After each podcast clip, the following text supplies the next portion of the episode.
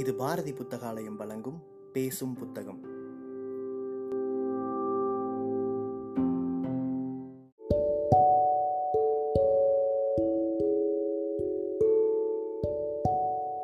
Book day இணையதளத்தின் மூலமாக முன்னெடுக்கப்படும் வாசகர்களுக்கான வாசிப்பு போட்டியில் தேர்வான சிறுகதையை கேட்க இருக்கிறீர்கள்.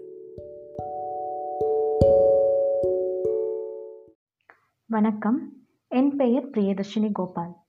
பேசும் புத்தகம் எனும் இந்த போட்டிக்கு நான் உங்களிடம் வாசித்து காட்டவிருக்கும் கதை சரவணன் சந்திரன் அவர்களால் எழுதப்பட்ட வெண்ணிற ஆடைகள் என்னும் புத்தகத்தில் ஒரு சிறுகதையை உங்களுக்காக வாசித்து காட்ட இருக்கிறேன். இது உண்மை சம்பவத்தை தழுவிய சிறு புனைவுகளுடன் சிறு கலந்த ஒரு கதை. இப்பொழுது கதைக்கு செல்வோம். நாங்கள் ரோமன் கத்தோலிக்கர்கள் என துவங்கிய அந்த பெண்ணை நான் இடைமறித்து உங்கள் கதையை நேரடியாக சொல்லுங்களேன் என்றேன். மத பிரசங்கமாகிவிடக்கூடாது என்று பயந்துவிட்டேன். ஏற்கனவே இதுபோல பல அனுபவங்கள் இருந்ததால் இத்தகைய முன்னெச்சரிக்கை. அவருக்கு மிஞ்சிப் போனால் நாற்பது வயது இருக்கலாம்.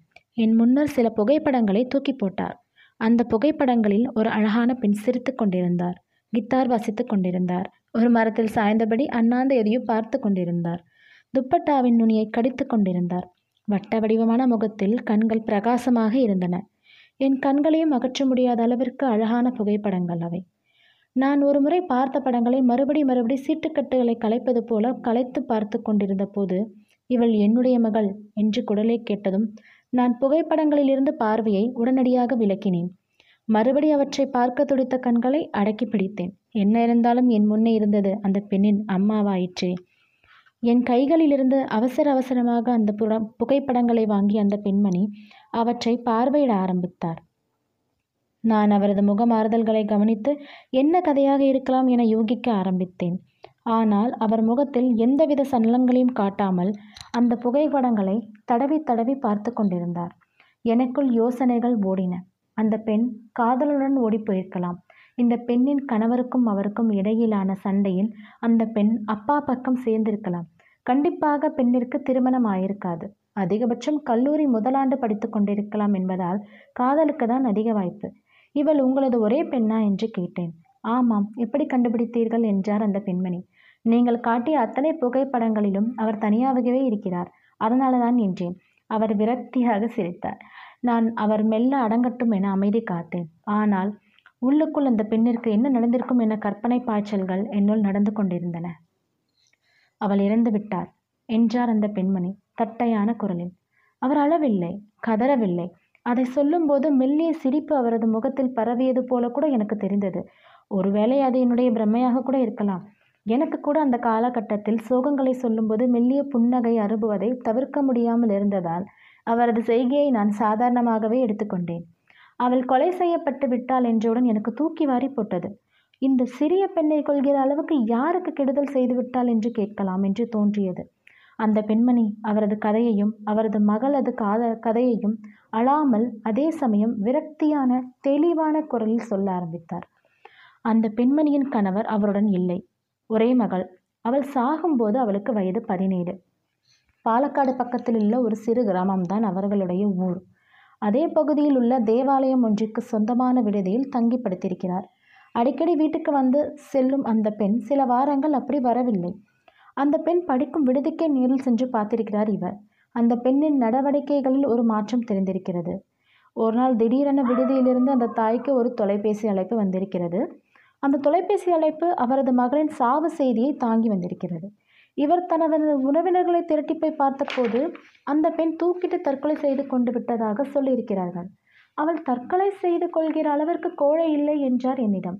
அது எல்லோரும் வழக்கமாக சொல்வதுதானே என்றவுடன் இல்லை நாங்கள் இருவரும் எந்த காலத்திலும் தூக்கிட்டு தற்கொலை செய்து கொள்ளக்கூடாதென சபதம் செய்திருக்கிறோம் என்றார். இந்த பதில் எனக்கு வித்தியாசமாகப்பட்டது அதற்கடுத்து அந்த தாய் செய்த காரியங்கள் எல்லாவற்றையும் விளக்கமாக சொல்லவே முடியாது. ஆனால் சொல்லியே ஆக வேண்டிய கட்டாயமும் இருக்கிறது என்பதால் அதை இறைமறைக்காயாக சொல்ல முயல்கிறேன். தன்னுடைய பெண்ணிற்கு ஏதோ நடந்துவிட்டது என்பதை கணித்த அந்த தாய் தன்னால் எதை அதிகபட்சமாக தர முடியுமோ அதையெல்லாம் தந்து அந்த தேவாலயத்தை சேர்ந்தவர்களின் வாயிலிருந்து உண்மையை வரவழைக்க முயற்சி செய்து அதை அவர்கள் வாயிலிருந்தே வாங்கி தன்னுடைய தொலைபேசியில் பதிவும் செய்து வைத்திருக்கிறார். நடந்தது இதுதான். இளம் பாதிரியார் ஒருவர் அவருடைய பெண்ணை பாலியல் ரீதியாக தொடர்ந்து பயன்படுத்தி கொண்டிருக்கிறார். கொலை நடந்த அன்று ஏதோ ஒரு கல கைகலப்பில் அந்த பெண்ணின் துப்பட்டாவை வைத்து கழுத்தை இறுக்கி கொலை செய்து கொண் செய்திருக்கிறார் அந்த இளம் பாதிரியார். தற்செயலான கைகலப்பு கொலையாக போய் முடிந்திருக்கிறது. அந்த இரவே ஓடிப்போய் தனக்கு மூத்த பாதிரியார்களிடம் உண்மையை சொல்லியிருக்கிறார். அவர்களும் அனைவரும் சேர்ந்து அந்த தூக்கிட்டு கொண்டு செத்து தற்கொலையாக ஜொடித்திருக்கின்றனர் அந்த இரவில் நடந்ததை வெளியே கொண்டு வர அந்த இளம் தாய் பல இரவுகளை தூக்கமின்றி கழித்தார் அந்த இளம் பாதிரி அதற்கடுத்து விடுமுறை எடுத்துக்கொண்டு தன்னுடைய சொந்த ஊருக்கு சென்று விட்டார். இது ஒரு தூக்கிட்டு செய்த தற்கொலை அல்ல என்பதை நிரூபிக்க எவ்வளவோ முயன்றும் முடியாததால் எங்கள் முன் முன் வந்து அமர்ந்து இந்த கதையை சொல்லிக் கொண்டிருக்கிறார். அடிக்கடி இவர் அது சம்பந்தமாக காவல்துறையை நாடிக்கொண்டிருந்ததால் தேவாலய தரப்பிலிருந்து அமைதியாக இருக்க சொல்லி சில லட்சங்களை லஞ்சமாக பேசியிருக்கிறார்கள். ஆனால் அவர் வாங்க மறுத்துவிட்டார். நாங்கள் அந்த இளம் பாதிரியை பொறி வைத்து பிடிக்கலாம் என்று முயற்சி செய்தோம். அவர் இருக்கும் இடங்கள் குறிவைத்து தகவல்களை திரட்ட ஆரம்பித்தோம். அந்த தாயை விட்டு அவரிடம் பேச வைத்தோம். சந்திப்பிற்கு நாள் குறித்தோம். அந்த இளம் பாதிரி முன் யோசனையாக பத்திரிகையாளர்கள் யாராவது வந்தால் உங்களுடன் பேச மாட்டேன் என்று தொலைபேசியில் சொன்னதை நாங்கள் கேட்டுக்கொண்டிருந்தோம் விருதுநகரில் ஒதுக்குப்புறமாக ஒரு இடத்தில் வைத்து அந்த தாயை சந்திப்பதற்கு ஒத்துக்கொண்டார் அந்த இளம் பாதிரி. நாங்கள் அந்த பெண்ணின் ஜாக்கெட்டில் துல்லியமாக ஒரு கேமரா ஒன்றை பொருத்தினோம். அவரை நடக்கவிட்டு நாங்கள் இன்னொரு காரில் அமர்ந்து கேமராக்களை இயக்கியபடி அவரை பின்தொடர்ந்தோம். இளம்பாதிரி மூன்று வெவ்வேறு இடங்களுக்கு வர சொல்லி அலைக்கலைத்த போதெல்லாம் அந்த பெண்மணியை தைரியப்படுத்தி போக சொன்னோம் கடைசியில் ஒதுக்குப்புறமான ஒரு இடத்திலிருந்து வெளிப்பட்ட அந்த பாதிரி அந்த பெண்மணியுடன் பேச ஆரம்பித்தார். மிக சாதாரணமாக ஆரம்பத்தில் உரையாடலை நகர்த்த வேண்டும் என்று அந்த பெண்மணிக்கு சொல்லித் தந்திருந்தோம். அதுபோல பாதிரியின் எதிர்கால வாழ்க்கை குறித்து தனது கவலைகளை தெரிவித்தபடி இருக்க வேண்டும். எந்த கணத்திலும் உங்களது மகளின் சாவு குறித்து உங்கள் வாயால் பேசவே கூடாது என்றெல்லாம் அந்த பெண்மணிக்கு அறிவுறுத்தி இருந்தோம். அதன்படி அவர் பேச ஆரம்பித்தார். எங்கள் யோசனை வெற்றி பெற ஆரம்பித்தது. அந்த பெண்மணி நாங்கள் அறிவுறுத்தியபடி எனக்கு கொஞ்சம் பணம் தந்தால் ஒதுங்கிக் கொள்கிறேன் என்றெல்லாம் பேச ஆரம்பித்தவுடன் இளம் பாதிரி மெல்ல மெல்ல வழிக்கு வர ஆரம்பித்தார். பணம் கொடுக்க தயார் என்றார். எவ்வளவு என்பதை மற்றும் மூன்றாம் நபர்களின் முன்னிலையில் அமர்ந்து பேசலாம் என்றார். அந்த பெண்மணி கேட்காமலேயே அந்த மூன்றாம் நபர்கள் யார் யார் என ஒப்புவித்தார். இறுதியில் உச்சக்கட்ட குற்ற உணர்ச்சியில் உங்களை மகளை கொலை செய்தது நான் தான் என அழுது கொண்டே அந்த பெண்மணியின் காலில் விழுந்த காட்சி உட்பட எல்லாவற்றையும் நாங்கள் பதிவு செய்தோம். சில நாட்களில் அந்த பாதிரி காவல்துறையினர் கைது செய்யப்பட்டார். அது சம்பந்தமாக சில நாட்கள் நான் காவல் நிலையங்களுக்கும் நீதிமன்றங்களுக்கும் செல்ல வேண்டியிருந்தது. அப்படி ஒரு நாள் சென்றிருந்த பொழுது பிணையில் வருவதற்காக வழக்கில் பாதிரியை நீதிமன்றத்துக்கு அழைத்து வந்திருந்தனர். பாதிரியுடன் இருந்த காவலர்கள் என்னை சுட்டிக்காட்டி ஏதோ அவரிடம் சொன்னார்கள். பாதிரி கையசைத்து என்னை அழைத்தார். நான் தர்ம சங்கடத்துடன் அவரை போய் பார்த்தேன். எந்தவித தயக்கங்களும் இல்லாமல் என் கைகளை பிடித்து குலுக்கினார். என் நெற்றியில் சிலுவை குறியிட்டார். உங்களை பற்றி நான் மாட்டிக்கொள்வதற்கு முன்பிருந்து தொடர்ந்து கேட்டு வருகிறேன். இந்த பெண்மணி என்னை அழைக்கும்போது கூட என்னுடைய உள்ளுணர்வு இதற்கு பின்னால் நீங்கள் இருப்பீர்கள் என்று சொன்னது. ஆனாலும் எனக்குள் இருந்த சாத்தானின் குரல் என்னை போக சொன்னது. சாத்தானின் குரலா கடவுளின் குரலா என்றதும் பாதிரியார் வாய்விட்டு சிரித்தார். அப்போது எனக்கு அது சாத்தானின் குரலாக தெரிந்தது. இப்போது அது எனக்கு கடவுளின் குரலாக தோன்றுகிறது என்றார் வெளிப்படையாக. தான் சிறையில் நிம்மதியாக இருப்பதாக சொன்னார் நிம்மதியாக சாப்பிடுவதாக தூங்குவதாக சொன்னார். கொலை நடந்த அந்த கணத்தில் தனக்குள் என்ன நடந்தது என்பதையே துல்லியமாக தன்னால் நினைவு கூற முடியவில்லை என்றார். இறுதியில் கிளம்புவதற்கான நேரம் வந்தபோது பேசாமல் அந்த பெண்ணை இழுத்துக்கொண்டு எங்காவது நான் ஓடியிருக்க வேண்டும் என்று சொல்லிவிட்டு கொஞ்ச நேரம் அமைதியாக இருந்தார். பின்னர் மெதுவாக சொன்னார் ஆனால் அதைவிட அதிக குற்ற உணர்வு தந்திருக்கும் என்று சொல்லிவிட்டு கையை ஆட்டிவிட்டு விடை பெற்று அந்த வண்டியில் போய் அமர்ந்தார். நான் அந்த பெண்மணியை அதற்கடுத்து ஒரு சில முறைகள் சந்தித்தேன். அவர் குறித்த கவ கதைகளை கேள்விப்பட்டேன். அவர் வறுமையில் இருக்கும் கதைகளை அவரே சேர்ந்தவர்கள் சொன்னார்கள். அவருக்கு பேரம் பேசப்பட்ட தொகையின் அளவை கேட்கையில் மிரட்சியாக இருந்தது. அவர் வாங்கி இருந்திருக்கலாம். ஏன் வாங்கவில்லை? இறந்து போன அந்த பெண்ணின் மீது அளவு கடந்த பாசம் வைத்திருப்பது போலவும் தெரியவில்லை. என்ன காரணமாக இருக்கக்கூடும் என்பதற்காக பல இரவுகளை அந்த உண்மையை வரவழைப்பதற்காக கொடுமையான தூங்காத இரவுகளாக கழித்தார். கேள்விகள் எனக்குள் முட்டியபடி இருந்தன. ஒரு நாள் அவர் என்னை சந்திக்க வந்தபோது என்ன காரணம் என்று எனக்குள் எழுந்த கேள்விகளில் எல்லாம் ஒன்று திரண்டி ஒன்று திரட்டி கேட்டேன். நான் ஆரம்பத்திலே சொல்ல வந்தேன் நீங்கள் தான் கடுமையாக பேசி தடுத்து விட்டீர்கள். நாங்கள் ரோமன் கத்தோலிக்கர்கள். எங்களில் தூக்கிட்டு தற்கொலை செய்து கொள்வது பாவம்.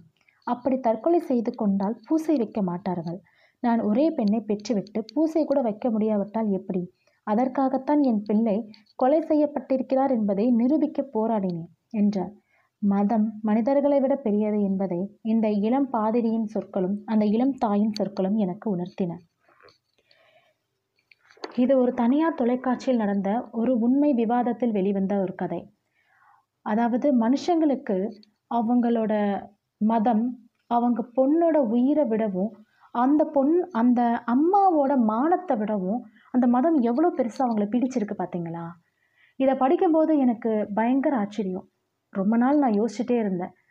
தன்னை இழந்து தம் பொண்ணை இழந்து ஒரு சிறு கௌரவத்துக்காக ஒரு மதத்தில் அவங்க கடைபிடிக்கிற ஒரு பூசைக்காக எவ்வளோ பெரிய விலையை கொடுத்துருக்குறாங்க அந்த அம்மா.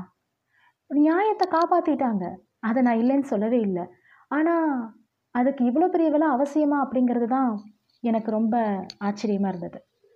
ரொம்ப நாள் யோசித்த கதை. உங்களோட பகிர்ந்துக்கிட்டதில் எனக்கு ரொம்ப சந்தோஷம். நன்றி வணக்கம்.